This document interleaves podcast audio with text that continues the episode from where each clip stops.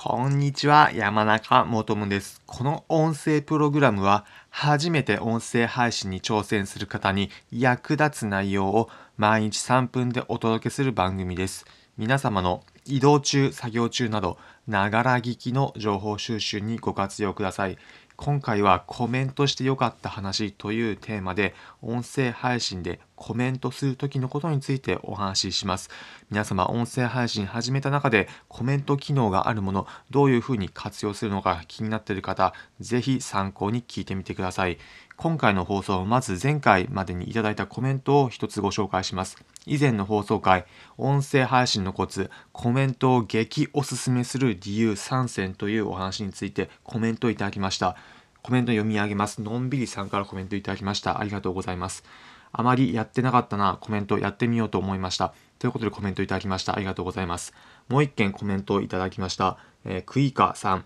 えー、かっこ滑舌崩壊部音楽長さんからいただきました。ありがとうございます。リスナー同士で話が弾むと楽しいですね。でも配信配信者さんに気に入られてコラボのお誘いなんて、なんてことないです。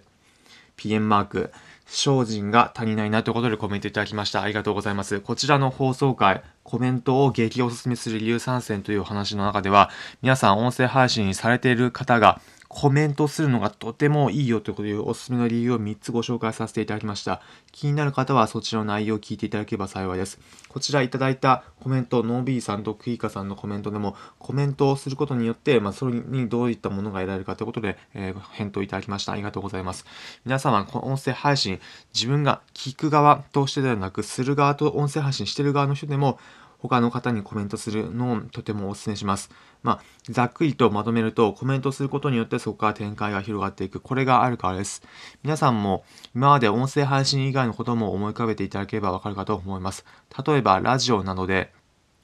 気になる放送回に自分がコメントした時に単純に話が返ってくると面白いですし他の方がコメントした内容に対してパーソナリティ配信者の人がそれに対して返答してればあこんな考え方があるんだというふうな気づきになるかというふうに思います。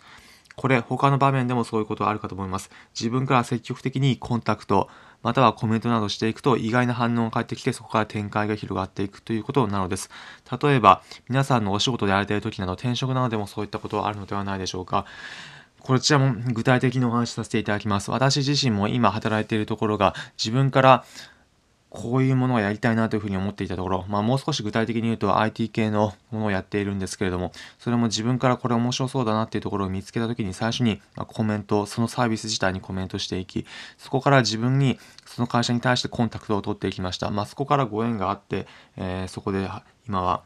働いているんですけれども、そういったふうに自分が関心があるもの、興味があることにまずはアプローチしていく、コメントをしていく、まあ、そこで相手側も毎回このコメントしてる人なんだろうみたいにふうにだんだんだんだん認知していく、まあ、そこから自分が興味あるものにつながっていくというふうにあるかと思います。なので皆さんもぜひ興味関心があるもの、コメントしていく、積極的に何かしら関係を持っていくと、そこから意外な展開広がっていくので、ぜひともおすすめです。ということで、今回のまとめです。今回はコメントして良かった話というテーマでお話ししました。結論、皆さんコメント、興味関心あるものをされてみてください。そこから自分が思いもしなかった展開広がっていくこと間違いなしです。この音声プログラムは初めて音声配信に挑戦する方に役立つ内容を毎日3分でお伝えする番組です。皆様の移動中、作業中など、ながら聞きの情報収集にご活用ください。コメントもお待ちしております。今皆さんが聞いてくださってる音声配信サービス上でのコメントでも結構ですし、また Twitter もやっていますので、Twitter でリプライなどくださっても結構です。Twitter は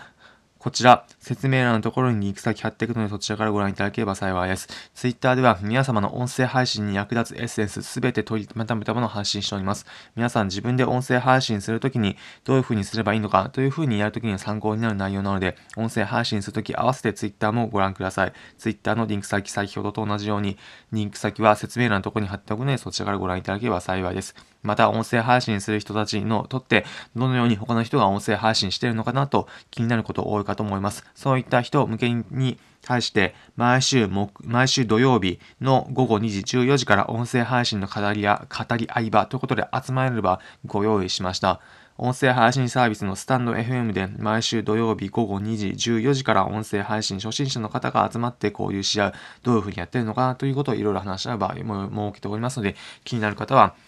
毎週土曜日14時の午後2時からサンド FM で山中もとむまた音声配信のコツなので検索していただければ幸いです。それでは皆様良い一日お過ごしください。また次回お会いしましょう。それじゃあ。